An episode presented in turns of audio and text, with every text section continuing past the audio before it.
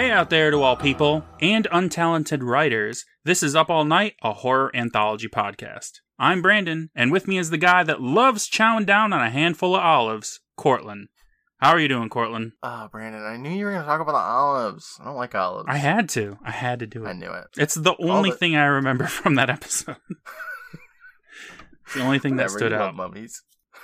I do. I really do. Are you doing all right? I'm doing good. Haven't talked to you in a week. It's been too long. Yeah. Not long enough, I'd say. But anyway, enough about you, Courtland. Because joining us today from the Flyover State of Fear podcast, we have Joe. Mhm. How are you doing, Joe? Hey guys, I'm good. How are you? I like I like martinis and olives in martinis. If, All right. uh, well, throw that away the martini and just have the olive. How are you You know, feeling? and I usually throw away the olives to the point if you know we're out and we get two to three martinis. I'm just like, just use the brine. Just uh, Yeah, right? Get rid of. We don't need to keep putting the garnish in there. I don't think I've ever had a, a normal martini before. Oh yeah, you gotta. It's extra dirty. Mm. but I'm doing well. Thanks for uh, having me on, and um, you know, uh, really looking forward uh, to talking Goosebumps or any sort of this uh, child's anthology horror in general. yeah, it's all good. So, a couple of weeks ago, I got to guest star on your podcast, Joe. We talked about Return of the Living Dead Part 2. Yeah, it was all blast, and I uh, you introduced me to that movie, um, oddly enough, and uh, I absolutely loved it. Um, the only thing that I've been like hitting my head with these days, like since we've recorded and the episode's released, uh, you know, whoever's listening, go check that on uh, YouTube and podcast services. But Mhm. uh, I used, if you look at the thumbnail, it says part three. Oh, does it? I thought and it was the it's Part the 2 graphic logo. of two, and I realized it way too late, and I have just been like, I gotta go back and change that. I'm not going to. no, I wouldn't either, dude. It's all right. I didn't notice it. I seen the graphic. I was like, "Yep, that's definitely two. Yeah. and then I listened to it. I think what I did it. was I, I took two. I mean, I did graphics from two, and then I googled like you know logo, and then just sure grabbed it, popped it together, reviewed it. um, but no, we had a we had a great time talking about that show, and then actually some of what your uh, you know what your podcast is about, and uh, yeah. our love for um, our Are You for the Dark. Yeah, we had we had some really good conversations about Are You Afraid of the Dark for a little while in the beginning. It was really it was really exciting. I'd love to talk about it with people that aren't people I know in real life because if you know how it goes, like I don't I'd Yeah. rather talk with people that are over the internet that really enjoy it too. It's there's a lot of more fun conversations that can come from it. I've been finding myself um just like completely uh using now Are You for the Dark specifically as a litmus test uh for the difference of Gen Z and millennials. It's a good one, um yeah. so like for listeners, I I'm recently 30 and like several of my friends have uh like girlfriends that are like 26, 25 maybe, right? And that's like that cutoff, I think, of, you know, did you have a landline or like use floppy disks probably now? Mhm. And I've mentioned just in casual conversation, Are You for the Dark? Because it's something I, I watch on my own and have things of. And more than twice, they've looked at me and go, I don't know what that is, or it thought it was something else. What a beautiful opportunity to introduce them to Are You Afraid of the Dark? That's everybody in Australia because no one here knows what that is. So I'm like Oh, trying to explain to them. I'm like, yeah, we did this podcast. We talk about this show. And they're just like, what? Even people like my age. Yeah, was it ever like released on um like by a different name or something uh, down there? I'm sure I'm sure it was around here somewhere, but it must not have been any kind of popular thing because no one knows what it is. It's so odd. I mean, I guess it's not. It's you know very uh North America, but Yeah. yeah, I I just, it stunned me every time. And um, yeah, I know you guys did uh, the whole series, uh, and I know when uh, Courtland and I talked, like I think we could have went on for three more, like three hours about Oh, absolutely. just that. And uh you know what's funny? The episode we talked about for we're doing today, um uh, Goosebumps, uh I thought it shared the one actress who played Alex uh with one of my favorite episodes, but the age difference was too wide, so it's definitely not that. That is one thing. I haven't looked up the actors, you know, talking about the episode we're going to cover. I didn't look up the actors yet, so Mhm. I'm really excited to see what else they've been in. Cause they, Yeah. It was the the um, spoilers weren't great. yeah, no, it was the girl who played Alex. I thought she was um the girl vampire in the night shift of Ari for the Dark, which is my favorite episode. And Oh. it might have just been like Yeah. the redhead thing. Hmm, interesting. I know exactly what you're talking about. Yeah, like the uh what's her name, Margot or whatever. Yes, and I'm sorry I'm coughing. That's okay. That will edit right out, Joe. You're good. no worries. Yeah, anyway, so I thought that was funny. Like, oh, there's a connection here. And um, as I shared with you, that's my completely favorite episode of all time. It's such a good episode. And that's one of my favorite parts about moving over to Goosebumps is seeing some of the kids that were in Are You Afraid of the Dark just a couple years older.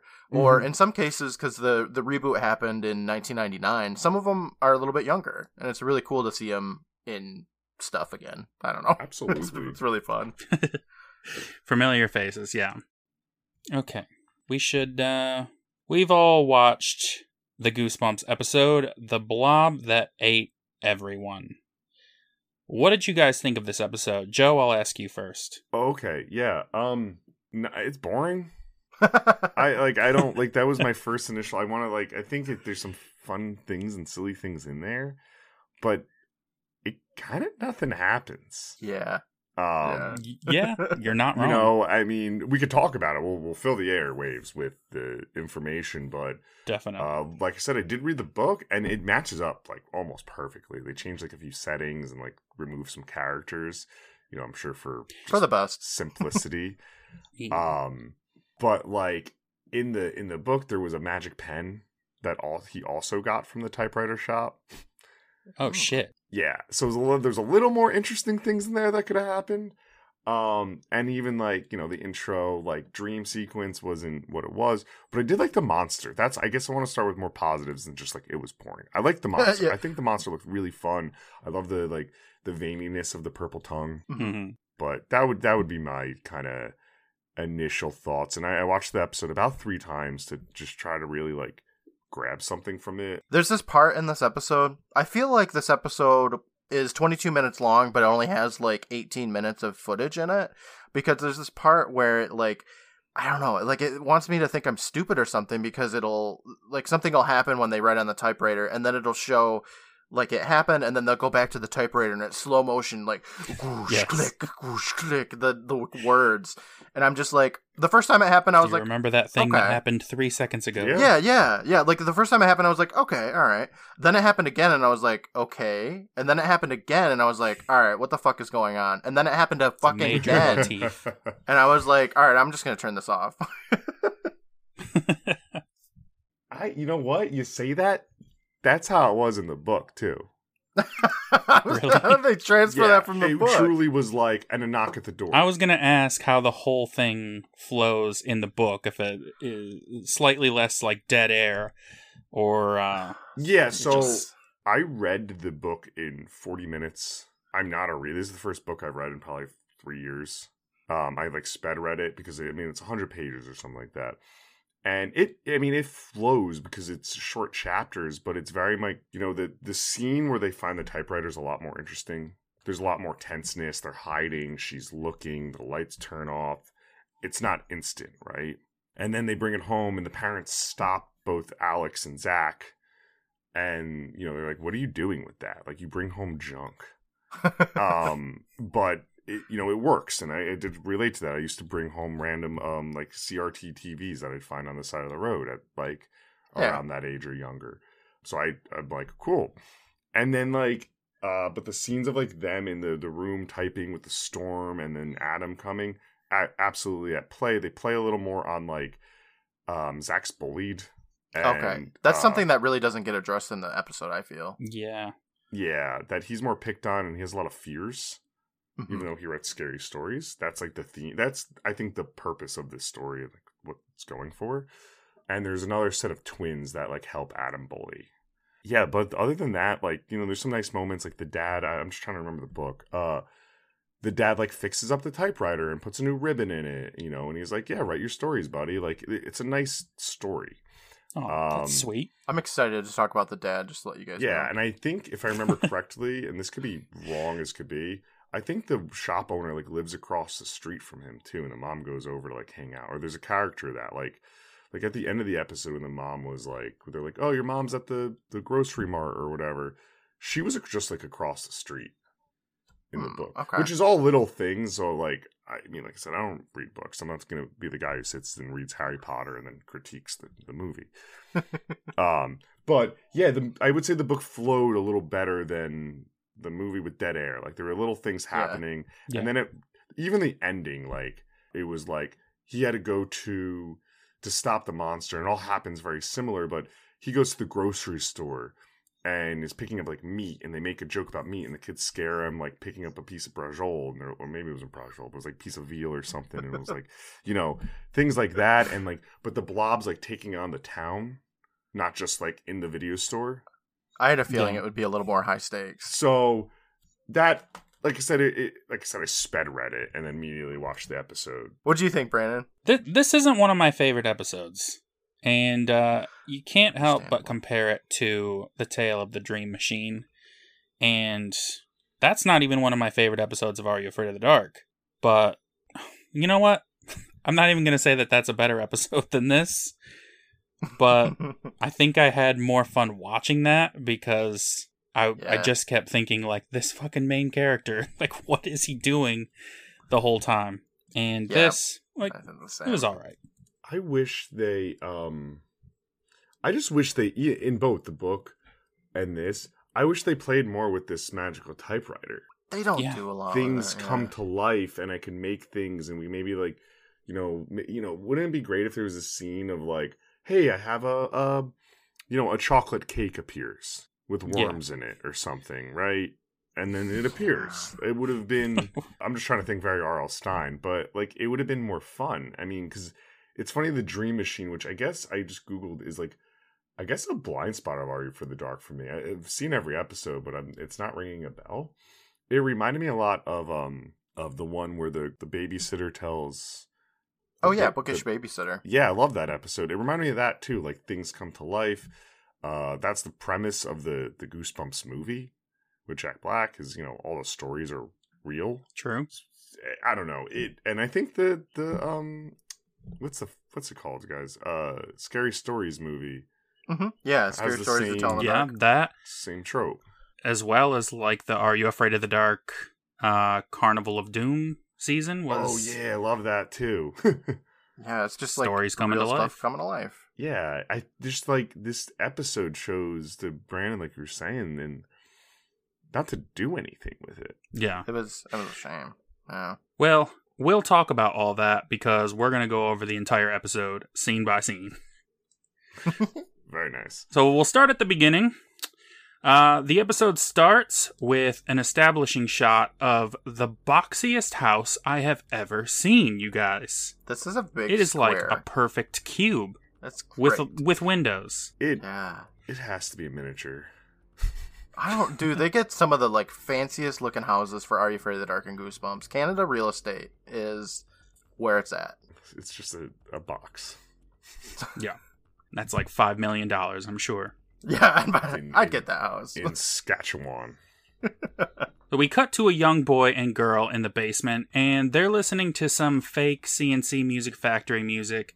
And the boy, Zach, is complaining about having to clean up down there. The girl, Alex, sees a wooden box prominently displayed on top of a table, and she pretends like she discovered something hidden.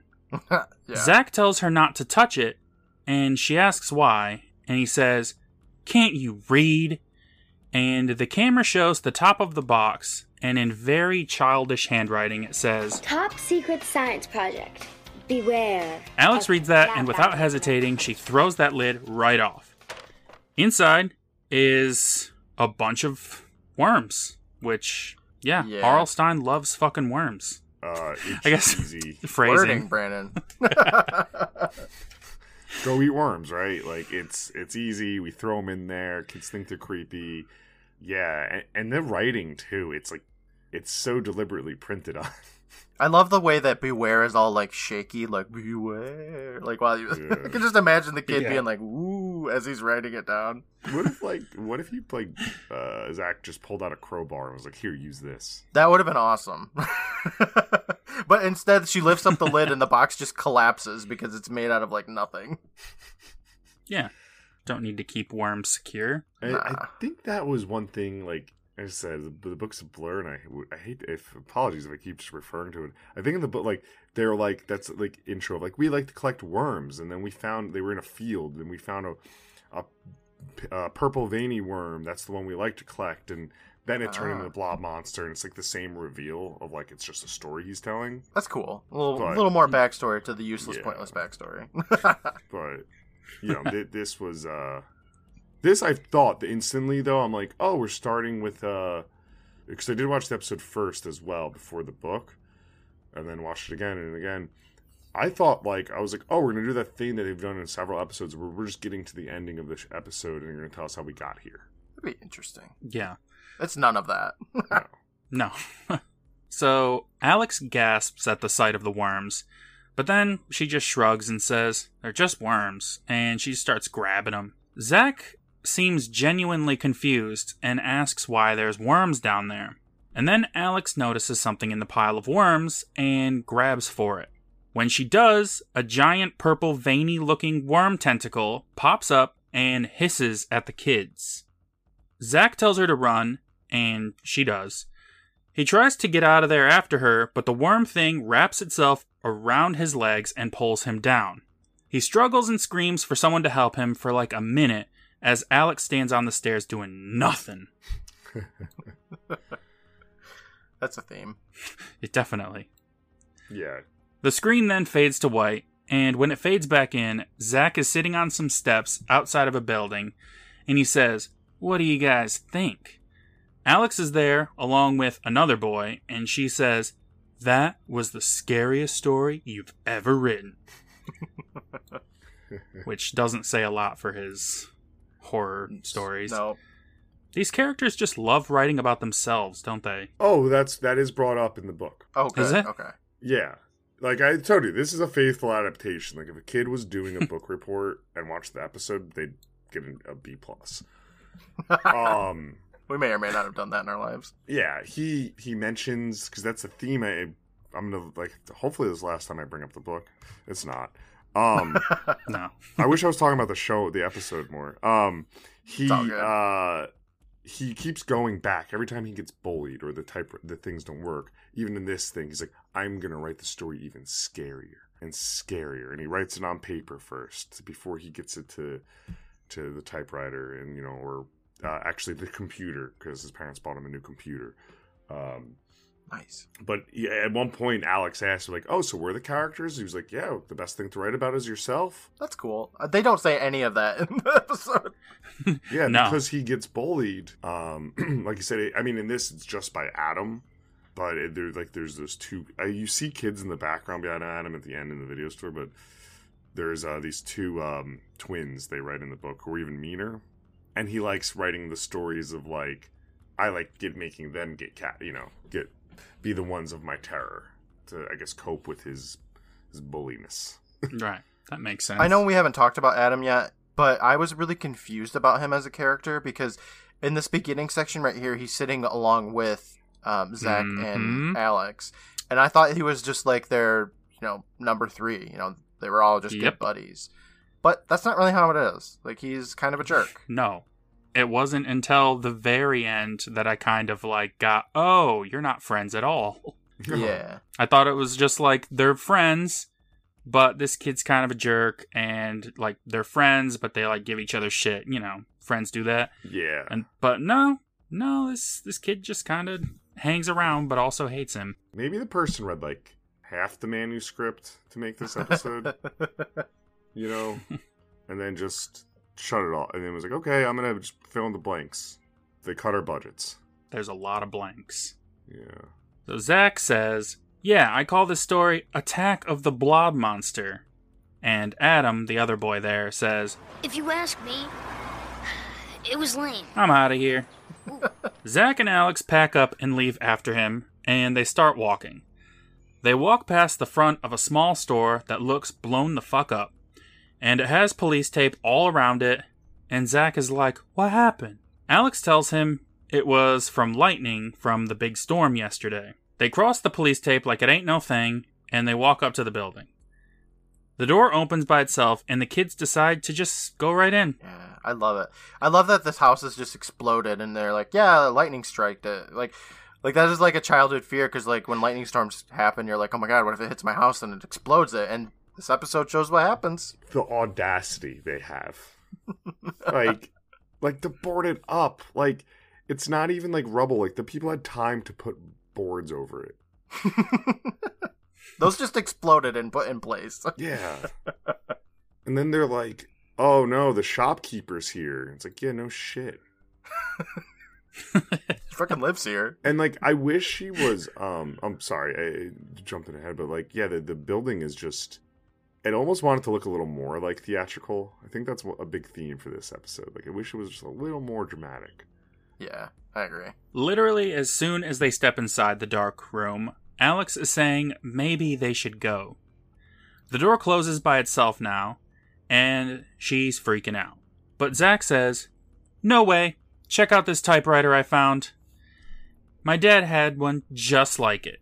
He reaches out to touch it, and when he does, coincidentally, there's a flash of lightning or something, and he gets zapped and passes out. Love it. Yeah, I, totally cool. Like, get up, and he's like, "I gotta take the typewriter." I gotta say, Joe, it reminds me a little bit of uh, Return of the Living Dead 2, where that electrical effect zaps all the Yeah. zombies. Oh, oh, buddy, that electrical effect is used full force in this episode, just like Return of the Living Dead 2. I love it. It's where all the budget went. They couldn't actually make any other like scenes or anything, so they just let's put it all in that electrical effect. yeah. Electrical ex- effects are expensive. I feel like at this time, if it's being used in Goosebumps, though, um, that had to have been like a stock effect. Well, it is like ten years later at this point. yeah, but because yeah. when we talked about it for Return of the Living Dead 2, it was like, this is where all the budget went to use this one effect. it, it really was. Yeah. Uh, Return of the Living Dead paved the way for Goosebumps. I respect Stands on the shoulders of giants. It. Now we just need naked punk ladies dancing on trucks. I know that's the first one, but if Goosebumps had that, it'd still be the, the biggest Hey, thing. maybe for in a future episode. That's in next week's. We we got you on for the boring episode. Sorry, Joe. That's next week. Oh, damn.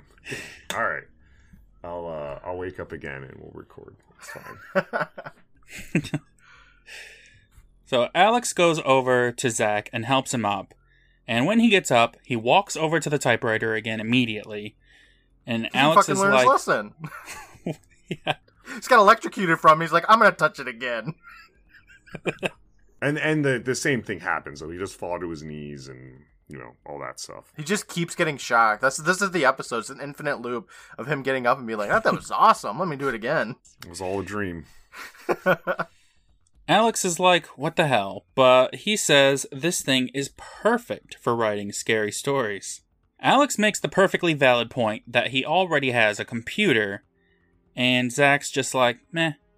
He goes to pick the thing up and walk home with it when Alex makes the even more valid point that he can't just walk into buildings and steal stuff. It's Canada. It's free for all. No rules in Canada. Zach tells Alex this shop is totally wrecked. Who would even care? And as soon as he says that, a hand falls on his shoulder. It belongs to Mrs. Carter, the owner of the shop. She says, You didn't touch anything, did you? as Zach is holding a giant ass typewriter. Zach says, just this typewriter? Like it's not something of hers that he's stealing? I love that. She's like, "You didn't touch anything else," and he literally has something in his hands as she says it. It's so Once- ridiculous. Again, I'm I'm like your listeners are gonna hate me because I keep saying in the book. it makes more sense in the fucking book. Like they run and hide and leave the typewriter in the middle of the floor, and she's like, then she goes, "Oh, I was wondering how that typewriter got to the floor." Like he's not just holding it. I like it better Yeah. this. Yeah, It's funnier. Alex explains that Zach writes scary stories, and Mrs. Carter says, You could sure write spooky stories about my store. She then asks Zach if he really wants the typewriter. He says, Yeah, so she tells him he might as well take it, but he has to write a really scary story. He's like, Hell yeah, and takes that shit home. And, uh, that's the end of Mrs. Carter. Yep. Yeah. There she goes. There's no payoff. There's no mystic. No. It's just his. There's no Miss Clove from the tale of the Twisted Claw where she cackles in the end. Nothing. He's also just a piece of shit. Damn. Okay, Joe. he broke into this place and was like, nothing of value here. that was pretty great. Like, yeah. Like this Uh, shop sucks. I'm gonna steal this. yeah, like, I think it's still it's still a business. Like, uh, you know, whenever there's a tragedy anywhere, you always see signs of like, like I know, um, you know, I live in Jersey, and like when like something like I mean much bigger, like Hurricane Sandy hit, there were signs in front of people's houses of like, this is our stuff, don't take it. It's still theirs. Oh god, and typewriters are valuable. They're also metal. and it's like 60 pounds. You could kill somebody with it.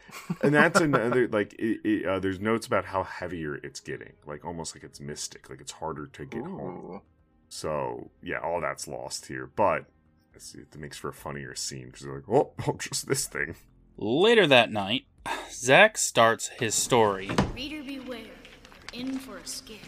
Then he goes, nah, and crumbles the That paper up. shit.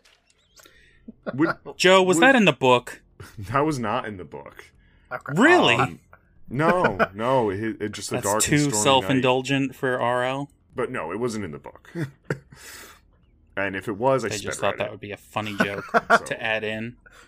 It is kind of a good one though. Roasting your boy, roasting the creator of this Yeah. of this whole story. yeah I, I like that that's like um it's that's that's a fun like jab Alex then comes in behind Zack for a quick, pointless jump scare, and then he settles down to start his story for real, but he needs a good first line. He decides to type and narrate out loud a line about clouds gathering overhead and causing a thunderstorm. And as soon as he does, there's a flash of lightning and the sound of thunder. Him and Alex are both like, What?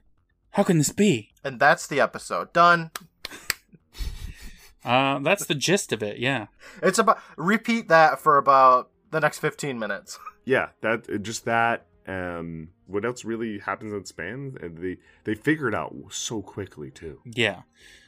They figure it out, and then there's just like scene after scene of them being like, all right, but we got to prove it for real. Uh, again, This is, and okay. again, and again, and again. There's these videos that are online of people like they have something set up and they're like, "All right, I'm going to do it." And then they keep talking about doing it for the next 15 minutes. Where they're mm-hmm. like, "Okay, I'm just going to twist this and open it up, but first, I got this just set up just right, but and then I'm going to twist it and open it, but first And it that's what this reminded me of. That's what this episode what's is. That, what's that called edging Yes. Yep, this episode is just edging. yeah it's uh, that's kind of where it's at it's every tiktok like part one Mhm. you know it's like woo stay tuned for part two and then stay tuned for part three and it's like all right i just and then This at the end it, episode like it was should have been a two-parter. Oh god. I would, would it yeah, would should it have. I'm glad it wasn't. I'm glad it wasn't. Then the power cuts out, and Zach is like, oh no. Alex asks him if he's seriously scared, and he says, a little. Then there's another sound from somewhere in the house, and he goes, Whoa, what was that? Some footsteps approach slowly and ominously, and then his bedroom door opens. It's just Dad with a candle. Fucking dad. He asks the kids how they're doing, and then leaves to go tell his wife to not come home until the thunder has passed. So the the mom's not in this episode at all, is she? No. Uh, no They just wanted to keep her out of the episode by any means necessary. I want to talk about this dad. Did you guys find him creepy as fuck? Uh, I found him not a good actor. He's got this weird obsession with Alex, and it's really creepy. he Um, I'd he's talk about it more, but He's like a poor man's a poorer man's Stephen Tobolowsky.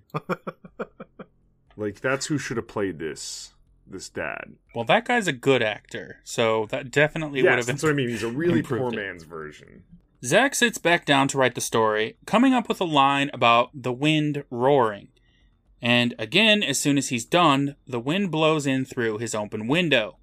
He says, What is that? And Alex tells him, Dude, it's just the wind. Alex puts her hand on his shoulder and says, Man, you're shaking. Zack is seriously freaked out, but she tells him, Just type, type! oh my god, She's very bossy about the typing. She wants to read his fucking story, even though she's reading it as he's typing. Yeah, as he's, you know, saying it out loud because you have to speak what you type. That's what R.L. Stine does. He, when he's writing a Goosebumps book, he's just like, and then they die. And then there was Just kidding. worms. You're a genius, RL. Put it in every episode. the hardest working man in children's literature, R.L. Stine. Amen. I, I, I, I don't know. I, I hope he does that for everything. This is just R.L. Stine as a kid. This is his misery. this is his autobiography. He's Zach. The best thing to write about is yourself. Whoa. Zack does as he's told and types. Now he adds a line in about characters named Zack and Alex being alone in a dark house. Alex says it's too dark in the house to type, so they both go downstairs for more candles. The two kids walk around the house looking for Dad, but they can't find him anywhere. Alex has a theory, but then dismisses it as being too stupid. But then she says it anyway, asking Zach about that. the last sentence that he typed in his story. He says it was Alex and Zach alone in the dark house. She's like, Yeah, alone. You made the storm happen, then the wind, and then you eliminated your dad. I know you didn't talk about it, but this is the point where it would like cuts to the typewriter slowly. Yeah. Once So again, we so we remember. in the book, guys. This is completely like word to page, page Well, to screen. you can't play, blame them. The gadoosh too. That's all in there. like it's written as that. That's amazing. Masterful, masterful work. Yeah, guys. The perfect adaptation. It's all there on the screen. It goes Fight Club, the blob that ate everything. in fil- scre- uh, book to screen adaptations. I feel like such a nerd for reading the book and coming on here and just talking about the book. You're the most well prepared, I gotta say. No, I Uh, I love knowing like the differences and the not differences. of Yeah, I- what's in I the just- book. I just thought I just thought it'd be interesting. Um, you because know. I love Goosebumps books and I like collected them, but I barely ever read them. So Yeah. I don't really know how they compare to the books. I I'll be it. honest. This makes me want to like, because of how quick I was able to read it, read more and do this more. Mhm. But I won't. I There's too I hear you, many. man. Zack questions the whole idea that he murdered his dad with the typewriter, but Alex turns the whole thing around on him and reacts like Zack is crazy for believing that things like the wind could happen by mere coincidence. Hmm. So they decide to put it to the test. Zack sits back on his typewriter and starts writing. He types the line, Zack and Alex heard a knock on the front door, and sits back in smug satisfaction. But then there's three knocks on the door, and the camera zooms closer each time there's a knock. That's pretty great. And it does the slow motion again. Zack goes to check the door, but Alex demands that he not open it. He looks out the peephole, and there's no one there, but the knocking continues. So, Zack reaches his hand out to touch the door, and Alex says, No, please! But then Zack looks at her and reaches just a little bit closer to the door. And this repeats like three fucking times. It's more edging. He just gets closer This and is goes, it. no, don't do it. And then he gets a little bit closer and she's like, no, no, no. Uh, stop. I don't want to talk does- about it anymore. He does eventually finally reach the doorknob. He pulls it open and there's nobody there. And they both agree that that's weird. I Saw this on TikTok. Alex says that it's because he just typed that somebody knocked, but not that anybody was there. Hmm. Real pedantic, this typewriter. Fair enough. Fair enough. He's a terrible author. he really is. They need to get to the bottom of this, so instead of just typing that there's a pile of money in his room or something, he types that their friend Adam is outside the door drenched in rain. Well, not friend, bully, but we don't know We that don't at this that. point. Their second best buddy. There's a knock on the door again, and when they check, sure enough, it's your boy Adam. And he's holding a teddy bear, that he sheepishly says that he was just returning to his sister's room and then confidently walks into the house. And he's in like old timey pajamas too. He They're is cowboy Yeah. pajamas. Yeah, I love them. it, it- just like I don't know why I'm not here. Well, I don't know how I got here, but I'm here. Fucking nerds. like, like guys, guy's more of a dweeb than Zach and Alex. Yeah. yeah. But he's got to keep up his tough persona. Yeah, that jean jacket. That's why, like, spoilers. later in the episode, he's in like a leather jacket and he turns Yeah. into like a '50s greaser, and I was like, "What the fuck is happening?" Uh, the cronies. That's his him. heel turn. yeah, I, don't, I didn't, I didn't understand, and you know what? I didn't really care. it's missing one more like scare, like like scare they should be doing on like Zach and Alex. More more importantly, Zach from him and the other characters to like hammer home like that's the purpose of the, of Adam. Yeah.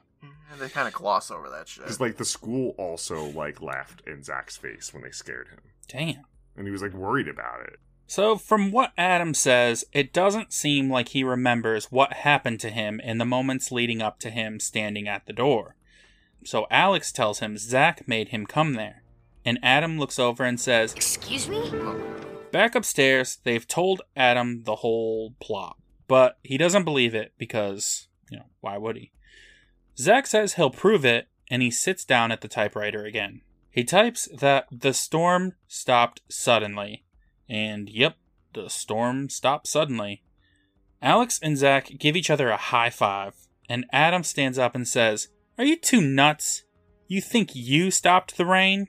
So Zach gets ready to go over to the typewriter for the episode's like 30th proving scene, but Alex stops him, saying even if he typed that Adam had two heads, neither of them would believe any of this. Which I don't think is true. At all Should have typed it. you can type anything. If anything comes true because, you know, a blob monster appears, then they could have typed something that's not just a possible coincidence, like the rain stopping. It's not hard to think of like an elephant appeared in the room or some I don't know, Jumanji okay, shit. well, uh, um, uh, Nicolas Cage uh, popped into my door to say hi. Like that's not a coincidence. You just wrote that into Yeah. existence. If that happened, I would believe anything you said. Yeah, like I said, like I, like I said, it needed one scene, man, one scene of not even something like those jokes, like literally like a cake full of worms, mhm. like or you know something silly and and of that age, or like a pit of quicksand. Dude, you're knocking on all my childhood fears. uh, Quicksand was a big deal back in the day. I thought I It was going to die from it. uh, who was who, who wasn't afraid of quicksand?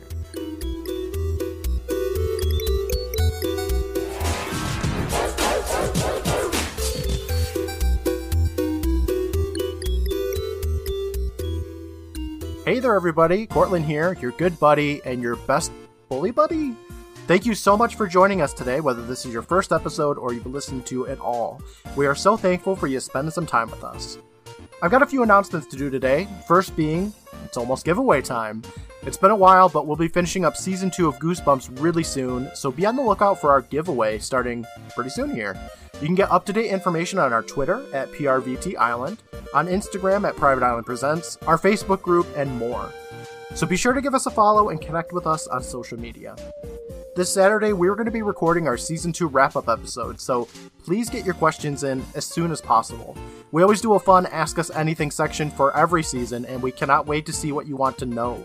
So send us your questions through social media or email them directly to us at privateislandpresents at gmail.com. Become a patron today at patreon.com slash privateisland. On top of all the bonus content you'll get, you'll also get an exclusive entry into all of our giveaways, on top of entries into our Patreon exclusive giveaways. We have tiers starting as low as $1 a month, so check it out and become a patron.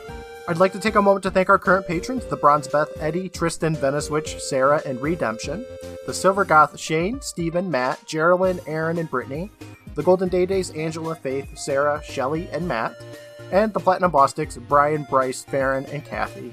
Thank you for your support, everybody. Brandon and I truly appreciate it.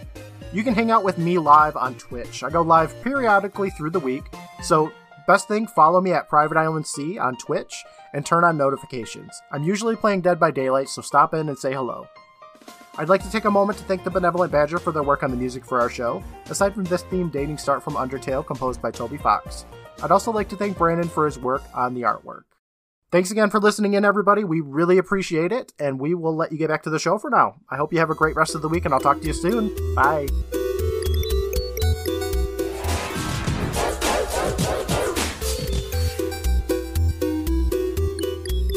You know what I just realized? Uh, so Zach, at this point, believes that this typewriter has magical powers and he's making all this stuff come true. And he also believes that his dad disappeared because of his magical powers. But he never thinks to just be like, and then my dad comes back. Yeah. He doesn't think of a lot of things. I mean, things. Spoilers, dad does come back. I don't know Whoa. how, but Zach is an egotistical maniac. he is. Like He doesn't care about anyone or anything. He'll walk right into your house, steal your shit, and then eliminate you with his magical Wow. typewriter. And fuck you the and the consequences. no, there's no redemption arc in him. Not really. Like in, in him finding confidence in his writing, guess what? It's still bad writing. it is. so basically, we do this at the end. But moral of the story: don't give this kid the power to make anything. yeah. And this kid grew up to be M Night Shyamalan. No. While the two kids are talking, Adam sneaks over to the typewriter himself and starts writing. He finishes typing something before he gets up, giggles, and says, Gotta go. See ya. Hmm. what a little shit. The two kids run over to check out what he wrote, and it says, The blob monster waited in Zach's basement for fresh meat. Zach goes, Oh man, what a jerk. Now I have to rewrite the whole story. yeah, right. Because it was such a page turner. Yeah, five that whole lines. fucking story was like it was a dark and stormy night. That's pretty much it. There was a knock at the door. No one was there. Then there was. And then my friend Adam came and pooped his pants. It's a shitty story. Alex tells him, "I think you have bigger problems," and then they hear a hissing roar. Zach, who has been present for the last 10 minutes of this episode and knows everything that we know about the magical powers of the typewriter, says, What was that? It sounded like it came from the basement. Something is approaching the room now, though, and the kids are preparing for death when Dad walks in with his trusty candle again and asks what's the hubba. Zach says that they heard sounds coming from the basement, and Dad tells him that it must have been him because he was down there messing with the circuit breakers. he just like completely ignores the fact that a random kid ran through his house to go outside. He's Uh, like, hey, you're not Alex. Maybe Adam's like the Eddie Haskell of their friend group, where he's like, I love Adam. Why don't you call Adam more? I hope not. Maybe. So the dad disappearing thing was just a coincidence? Yep. Like he There's just no went down to the circuit typewriter. breakers and they were like, oh. No, I, it, I think it happened. I just don't think he like wrote it back. I mean, he clearly didn't do anything with the circuit breaker because the lights are still off. Yeah, because they were Was it just because he, he crumpled up the paper so like that story's doesn't exist? You're now? thinking too far ahead. No, you're But thinking wait, way because too the logically. the monster's still there. No, Brandon, you're right. I don't know. It's because he got rid of the page. I think. Maybe, but they don't say anything about it. They never mention it ever. No. No, Okay. we just see more typewriter swooshes. yeah, we just go back to the slow mo typewriter.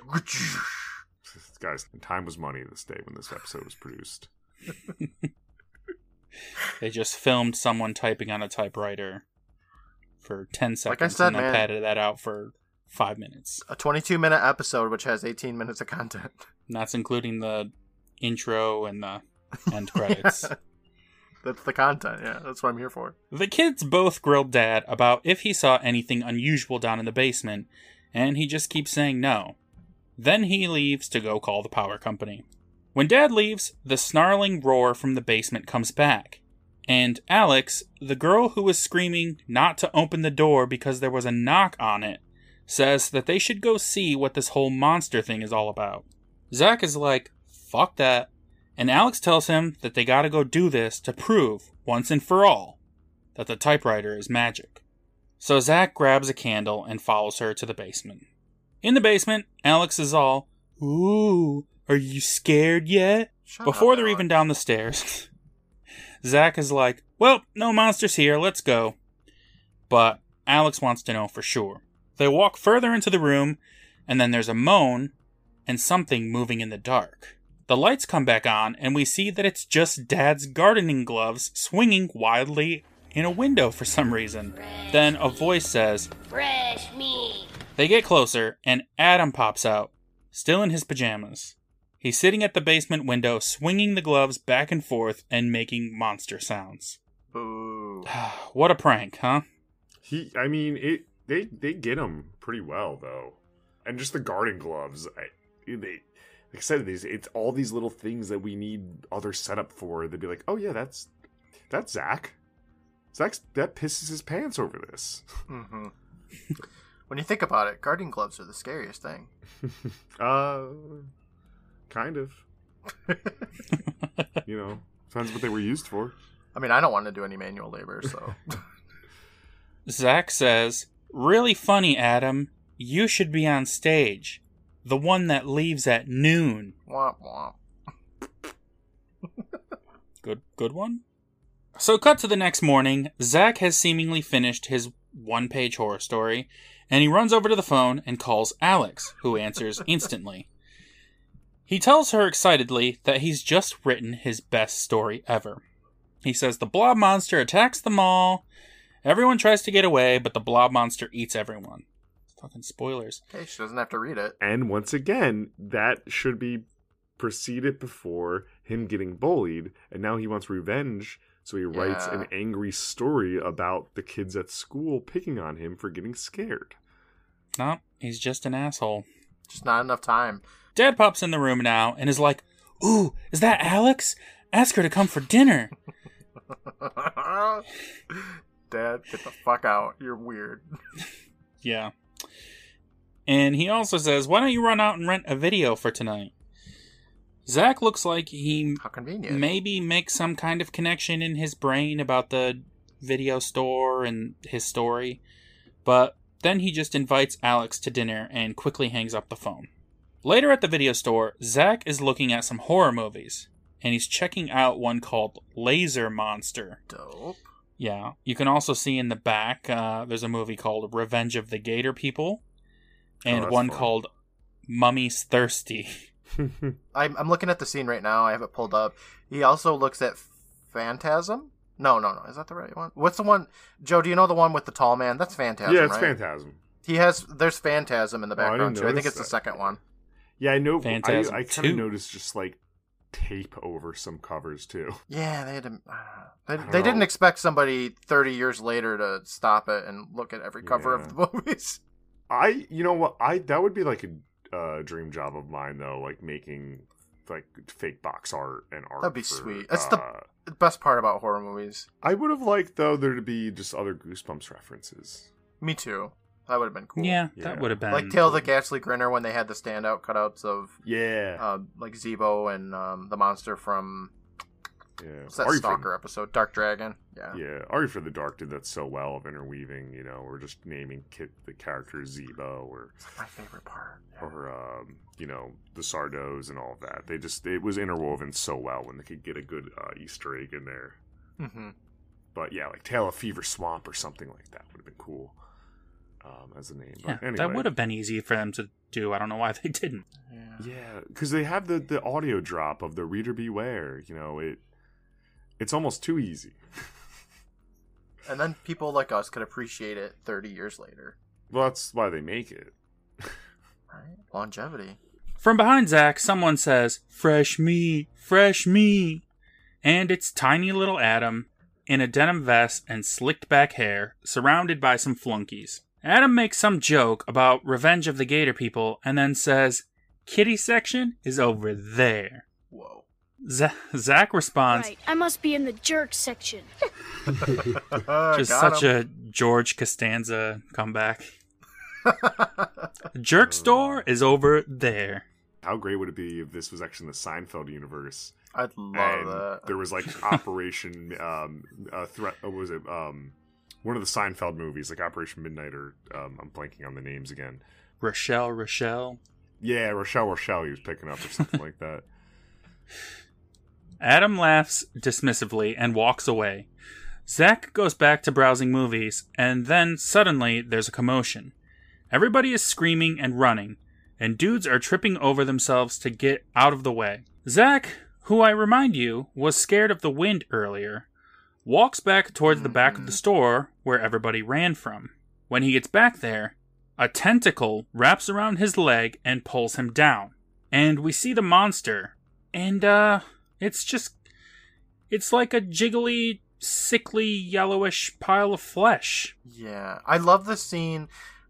I think I've been spoiled because I'm older and like know what happens, but like these people are running away as if somebody in that store has a gun, and Zach Yeah. is just like, I need to check this out. Like, no, just run to You, I, I'm confronting it, um, and it's it's very like it's a small version of like it looks like um like a killer clowns from outer space like yeah, like uh creature that was just like well this was in storage you know the Chiodo brothers Yeah. left it on set It's. I mean, you could describe it as a blob, I guess, but it's not. It's not really like a blob. It, it reminds me of Pizza the Hut from Spaceballs. Like, that's what it looks like to me. Yeah.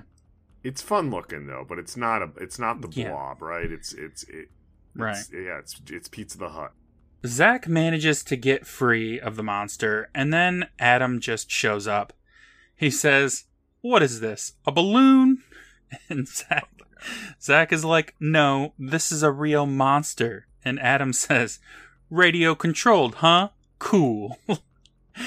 He goes up to touch it, and the thing opens a giant mouth filled with sharp teeth and just kind of like lazily pulls him in the mouth. Did I was gonna ask you guys this? I mean, I get it. They're kids. That's it's like a kid show in the bud. But like he was like shimmying into it because they clearly couldn't like pull him or didn't have a way to get him in.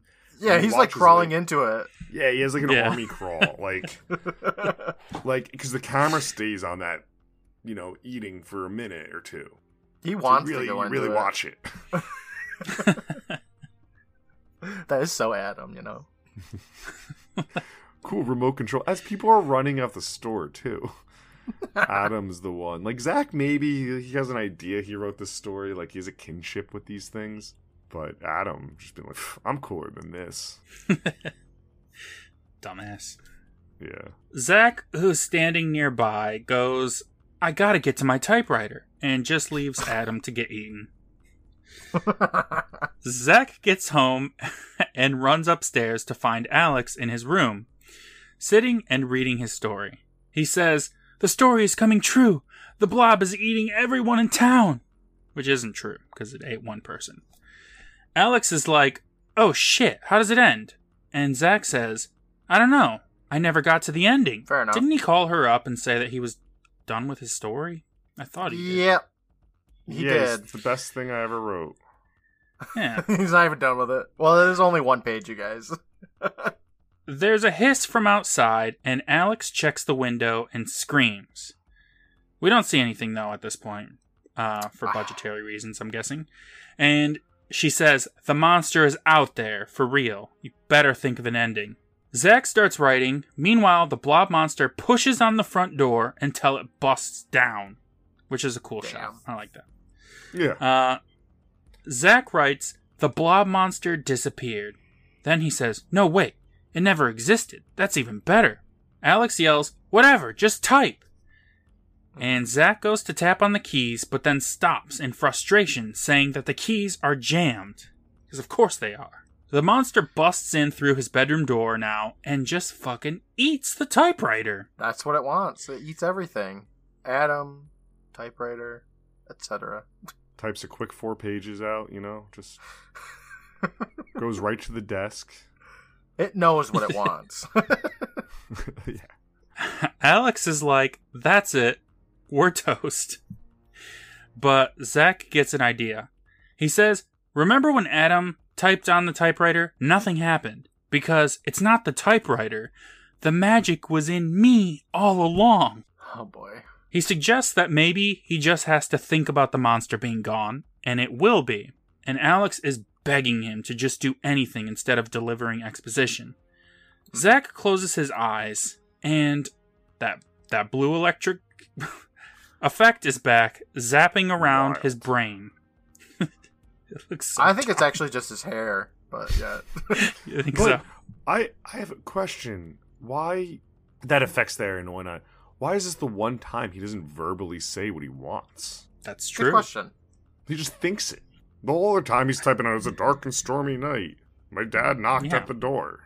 Or, you know, whatever. This time he's like, I just, this, okay, let me think about it. I'm thinking, I'm thinking, boom, gone. I don't know. He was wasting everyone's time earlier. Wasting my time. I only have so much time on this earth, and Zach's here wasting it all. After Zach thinks electricity or whatever, the monster shrinks back and then morphs into Adam, just standing there casually. Zach yells, I've got the power! And Adam is like, Huh? What power? Zach and Alex say, in unison, You wouldn't understand. and they laugh. and that They have is good the end of this episode. He just my thinks the problem away. The end. So he has super cosmic powers then, right? Yeah, he's an X Men. Okay. Yeah, he's like the fucking most powerful human on Earth. Okay, so early in the show, I, I alluded that the book does have a different ending. Yes. Yes. In a Tell classic. R.L. Stine fashion, that story kind of concludes how it concludes here. But it closes the book, and it's actually blob monsters on their world Oh telling- man, Oh it is aliens. telling That the so R.L. Stine. Yeah, Oh telling the God. story of Alex and you know and and Zach and everyone, and it's like, and they're like, that was really good. Um, since the last page, I could I could kind of find it. Why did you give such an unhappy ending? I hated it when the human shut his eyes and the blob monster disappeared. That was so sad. Do you think so? The pink monster asked, gazing down thoughtfully at the pages he had written. yes, his friend replied. You should have a happy ending instead of everyone likes a happy ending. The pink blob monster picked up his story.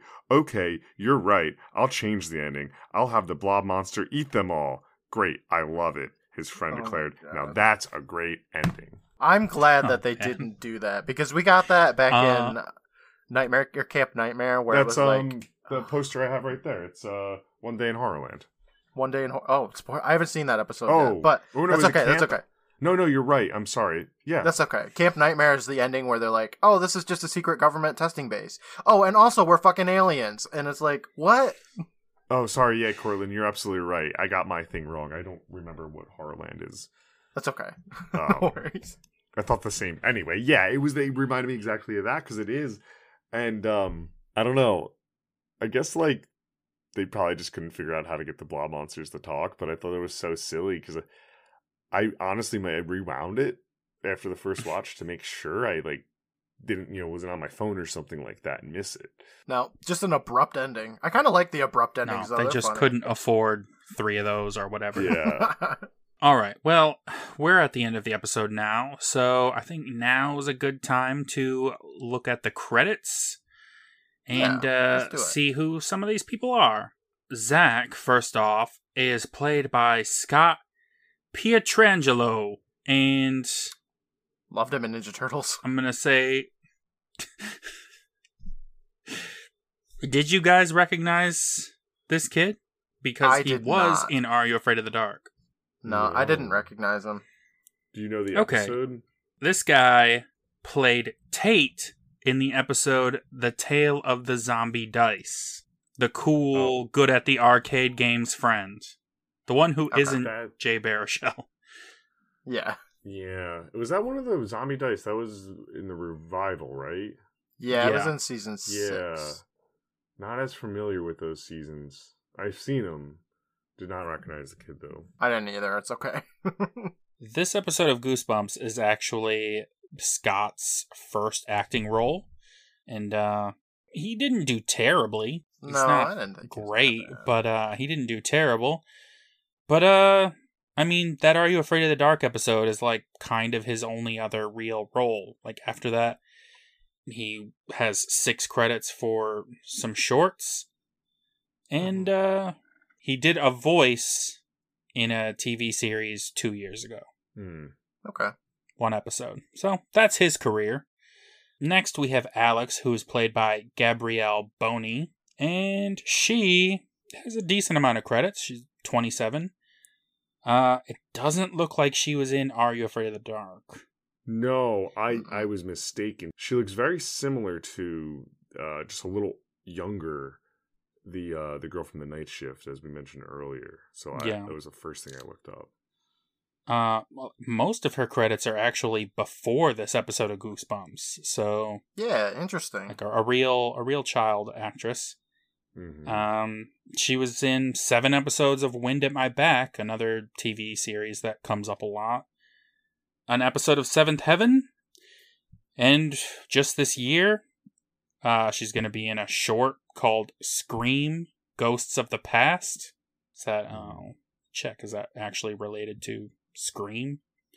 Yeah, Ghostface. Mm, Okay. Yep, you're right. Okay. Oh, fan movie. They're Oh, using. okay. Uh, I'm on it now. They're using the uh, Brandon James masks from the MTV show. Oh, okay. It's a it's a student film or whatever this is. Next, we have Adam, who is played by Brady Wetham. And he's in five things. Uh, this Goosebumps episode was his first role, which I think he did pretty good. Mhm. Yeah. But he was in one episode of Erie, Indiana. He was in 18 episodes of Wind at My Back. And that's pretty much it. I I have one question about his IMDb. His one self credit, the Uber Experiment, Stewie Yeah. Griffin, Family Guy, and ni- and '90s star Brad Wetman on drugs, television, and business. I don't what know did- what that could be. What? What the what- hell? It's like it must be a documentary, I guess. Uh, the Uber Experiment is a Canadian business entertainment reality talk show. That is a mouthful. Filmed in a car. It highlights extraordinary stories with extraordinary people and goes deep into the lives of the minds of celebrities, CEOs, influencers, business owners, revealing the stories of their success. I'm sorry. I don't know Uh, why. I would Success. fail to call. I would ca- fail to call you, Brad Wetman, any sort of. Uh, you know, we have more hours recorded be, between all of us than Brad Yeah. Wetman does. For sure. He doesn't even have anything on his IMDb page. Wonder what that show is. Anyways, oof. I agree. I don't know what the fuck that is. Yeah. That That is a mouthful of a title. That doesn't make Yeah. any sense. it's like comedians in cars getting coffee, but with like less People than nine nobody stars. knows. Yeah. Extras on Friends. yeah. I mean, I'm not even going to talk about Dad. Next. Uh, Um, the Blob Monster actually has a credit. He's played by Jason Hopley, and uh, I guess he must have done the hisses and growls. Maybe he because- controlled it too. This Ah, guy's credits seem like, uh, eh, no. There's a lot of voice acting, but he's got some other things as well. But whatever. He was the Blob Monster. he directed an episode of Mr. Meaty. That was a weird show. Never heard of that. Oh, it's like a disgusting, grotesque, like puppetry show from Nickelodeon um, from yeah. the mid 2000s. It's just really odd. He must just like animate or uh, like work the animatronics of stuff or something. Because he does things like in the thing and like some puppety looking shows and stuff. just wanted to call out because I'm looking along with you on the IMDb. Um, the only one that's like seems to be a really like accomplished actress is uh the woman who gave away the typewriter, Miriam Carvel. Yeah, the one that was in the episode for one Yeah. whole minute. Yeah, she has 72 credits. She and was in she's- a lot of things. Yeah, I just wanted to call that out. She didn't do anything in this episode, and it seems like she should have, especially since she gave him that typewriter, but with a condition. And he never like went back to her and was like, "Hey, I wrote this story like you told me to do," That's in the sequel. thus completing our contract. um, yeah, yeah, she was in a lot. She's in a lot of things. I mean, I see here like Schitt's Creek. She was in Wind at My Back, so oh, I don't know what that is. this must be some sort I don't of know drama either. show. But everyone in these shows is in it. Oh yeah, looks like like a little house on the prairie. I'm actually in it too, you guys. oh shit. The Great Depression in Ontario. And you could tell she's the most accomplished actress. I mean, she's got a beautiful IMDb profile picture. That's why it's just there. Her picture is just professional. Hmm What do you guys think the moral of this episode was? I think the real moral of the story is just pick up that typewriter and just start writing about your friends dying. That always seems to be the way it goes. Yeah. That's uh Makes the like best stories. if you have a magic typewriter that makes things come true, stop writing scary shit. no. No, keep ri- you make it scary. It's scary. I mean, go go one direction or the other. I think the moral of the story is that the best horror stories are one page long. Yeah, moral of the story f- uh, for me would just be like bad people don't get their upcomings. Karma isn't real because you know Zach's terrible. Yeah, and he ends up like Lord of the Earth. we had this problem with Tale of the Dream Machine too, where just that one was a little worse though in terms of like he makes the girl like smooch him and stuff. It- yeah, it's really weird. yeah. But that episode did have more donuts though, so I kind of liked it more. Ooh, I could go for a Yeah. donut. This Dude, episode could use a little bit more. You know, I have a box of Krispy Kremes out there that You as fucking always soon have we're Krispy done recording, Kremes. I am going to just dig right into. Um Very jealous. okay. The blob that ate everyone. It's a pretty decent title, but can we do better? What is an alternate title for this episode? The blob that eats one person. Temporarily. How about the ambiguous friend? The blob that goes nowhere. Pretty much. Hangs out in a video Uh. store. Why is dad obsessed with Alex? What was Dad really doing in the basement? You don't want to know. Those are good titles. I like them. All right. Well, I think that wraps it up for this episode. Does anyone have any final words? I have some final words, Brandon. I called it. I pretty much knew exactly what was going to happen What? this episode, which never happens. Called yeah, it. Start to you finish. weren't wrong. Well, there's only like two things that happen in this episode, and you nailed both of them. It wasn't hard. I mean, now you know what to do when you're writing your uh, your scripts out or your stories. Just read them out loud and make sounds. you got to get the bonus episodes. Got to be a patron for those. All right, next, Courtland. We're dealing with a sequel because we have The Night of the Living Dummy 3. Ooh, all right. I mean, it probably won't be hard to guess. No, no. Okay, so I'm gonna pull up the cover right now. Um, color wise, it's kind of like this smashed pea green looking color in the background, and then the picture itself is uh, Slappy because obviously it's gonna be Slappy, and he's sitting in a comfy looking chair that looks a little old, and he's got just a gaggle of other dummies around him. Yeah, so we got a Mhm. Slappy episode again. This is great. Love Slappy. Um, the tagline reads: Slappy. "Every dummy has his day and his night." Well, why's the dummy got to be a boy? But it's good. I, I'm excited for this episode. I think it's going to be about Slappy. I'm wondering. Yeah. I, I have a feeling it's not going to be the same family, but uh, I hope it is. But it's, it's probably not going to be.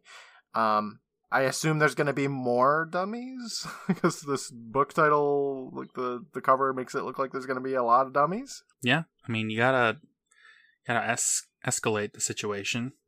Otherwise, it's just the same episode over again. I feel like it's going to be similar to Night of Living Dummy Part Two, except without uh, Brutus or whatever the fuck the other dummy's name was. It's gonna his be good name? though. Doesn't matter. It's gonna be good. I don't remember. I don't Yeah, remember. I'm excited. It'll be fun to talk about. Awesome, awesome. This is a two-parter, isn't it, Brandon? Uh, yeah. Sorry, I know you hate the two-parters. Two-parters. That's fine. If I if I could have a two-parter, I'd want it to be a Night of Living Dummy, and I expect great, fantastic fucking things, and I expect my boy at the beginning telling me that he wrote this Goosebumps book. Yep. You know he only shows up for the greats. he better. That's why he didn't show up for uh, Attack of the Mutant because he knew. Ooh, it's a rough episode. He was like, "No, fuck that." it. Well, I think that's it for us here. Joe, thank you so much for joining us to talk about this episode. Yeah. It was real yeah, fun. Thank you so much for having me. I had a, I had a blast talking. Wait, talking a little too much on my end uh, of Goosebumps. I had so much fun. Uh, Oh. You know, And, uh, no worries. There's No worries. a lot of richness to these uh these stories, even when we don't think there's. Much There's just there. so much to talk about.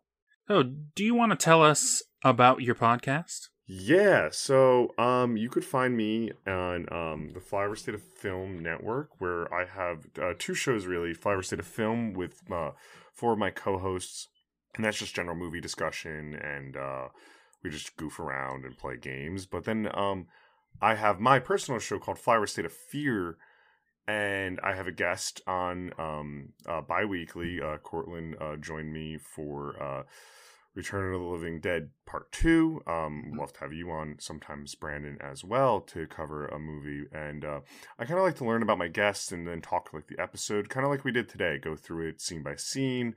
Um, you know, hopefully in order, but I jump around a lot. And uh, I like to also learn about like what um, you know, my their horror interests are and their horror origin stories. Uh, and it's just a lot of fun. You could follow that um, on YouTube at Flyover State of Fear or Flyover State of Film, either work or and find it on uh, all podcast services under Flyover State of Film, and uh, you know, and then I have my personal uh, Twitter handle Chendango One, um, and uh, Fly Over State Fear, and you can find all that I'm sure in my Linktree.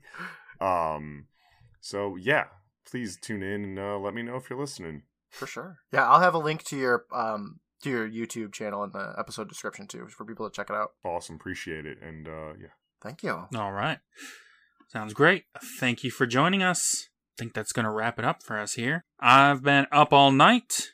I'll talk to you next week, Courtland. Sounds good. All right. Bye, everybody. Bye.